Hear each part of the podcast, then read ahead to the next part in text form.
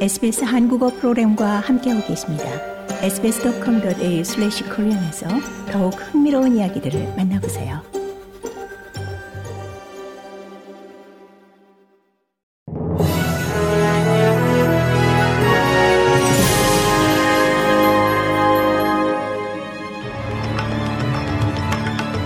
(12월 1일) 금요일 오후에 SBS 한국어 뉴스 간추린 주요 소식입니다. 이스라엘과 하마스 사이에 장기 휴전 방안을 모색하기 위해 토니 블링컨 미국 국무장관이 이스라엘을 다시 찾았지만 네타냐후 이스라엘 총리는 하마스를 완전히 제거할 때까지 전쟁을 멈추지 않겠다고 밝혔습니다. 휴전이 끝나면 이스라엘이 이 가자지구 남부 지역을 집중 공격할 것으로 보이는 가운데 미국은 민간인 보호 조치를 먼저 취할 것을 압박했습니다. 이스라엘과 하마스 전쟁으로 인질로 잡힌 이스라엘인들의 가족이 머물고 있는 이 멜버른의 한 호텔에서 지난 30일 수십 명의 친팔레스타인인들이 시위를 벌여 상당한 비판에 직면했습니다.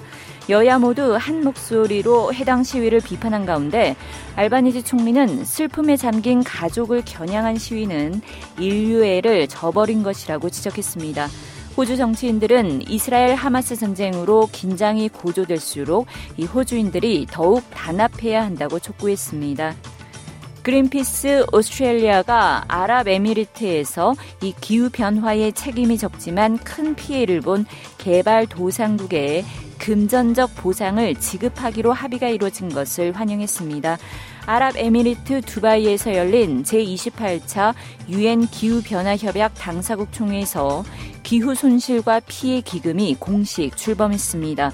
기금이 출범하자마자 의장국인 아랍에미리트와 더불어 이 독일이 각각 1억 달러를 내기로 했습니다.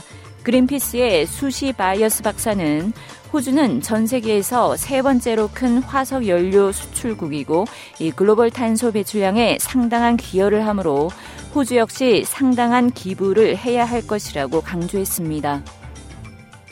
호주의 고용 서비스 제도에 대한 보고서에서 해당 제도가 서비스 기관들을 불필요한 요식으로 결박하고 구직자들의 고용 가능성은 더 낮추고 있다는 통렬한 비판이 제기됐습니다. 고용 서비스 시스템인 Workforce Australia에 대한 650페이지 분량의 보고서에서 이 시스템 점검과 재구축을 위한 75개의 권고 사항이 제시됐습니다. 의회 검토위원회는 전반적 시스템이 현재 이른바 취업 의지가 없는 수당 수급자라는 잘못된 생각에 기반하고 있다고 말했습니다.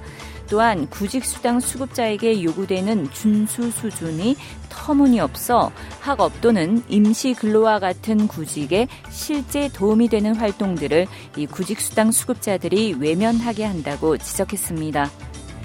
고국 정부가 한덕수 국무총리 주재로 오늘 임시 국무회의를 열고 노란 봉투법과 방송 3법에 대한 제2 요구안을 통과시켰습니다.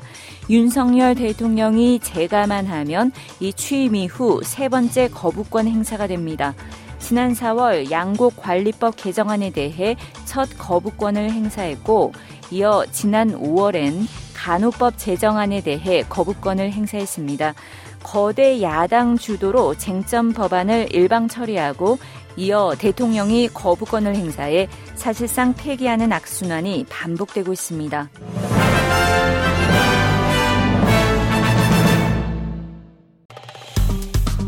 좋아요, 공유, 댓글, SBS 한국어 프로그램의 페이스북을 팔로우해 주세요.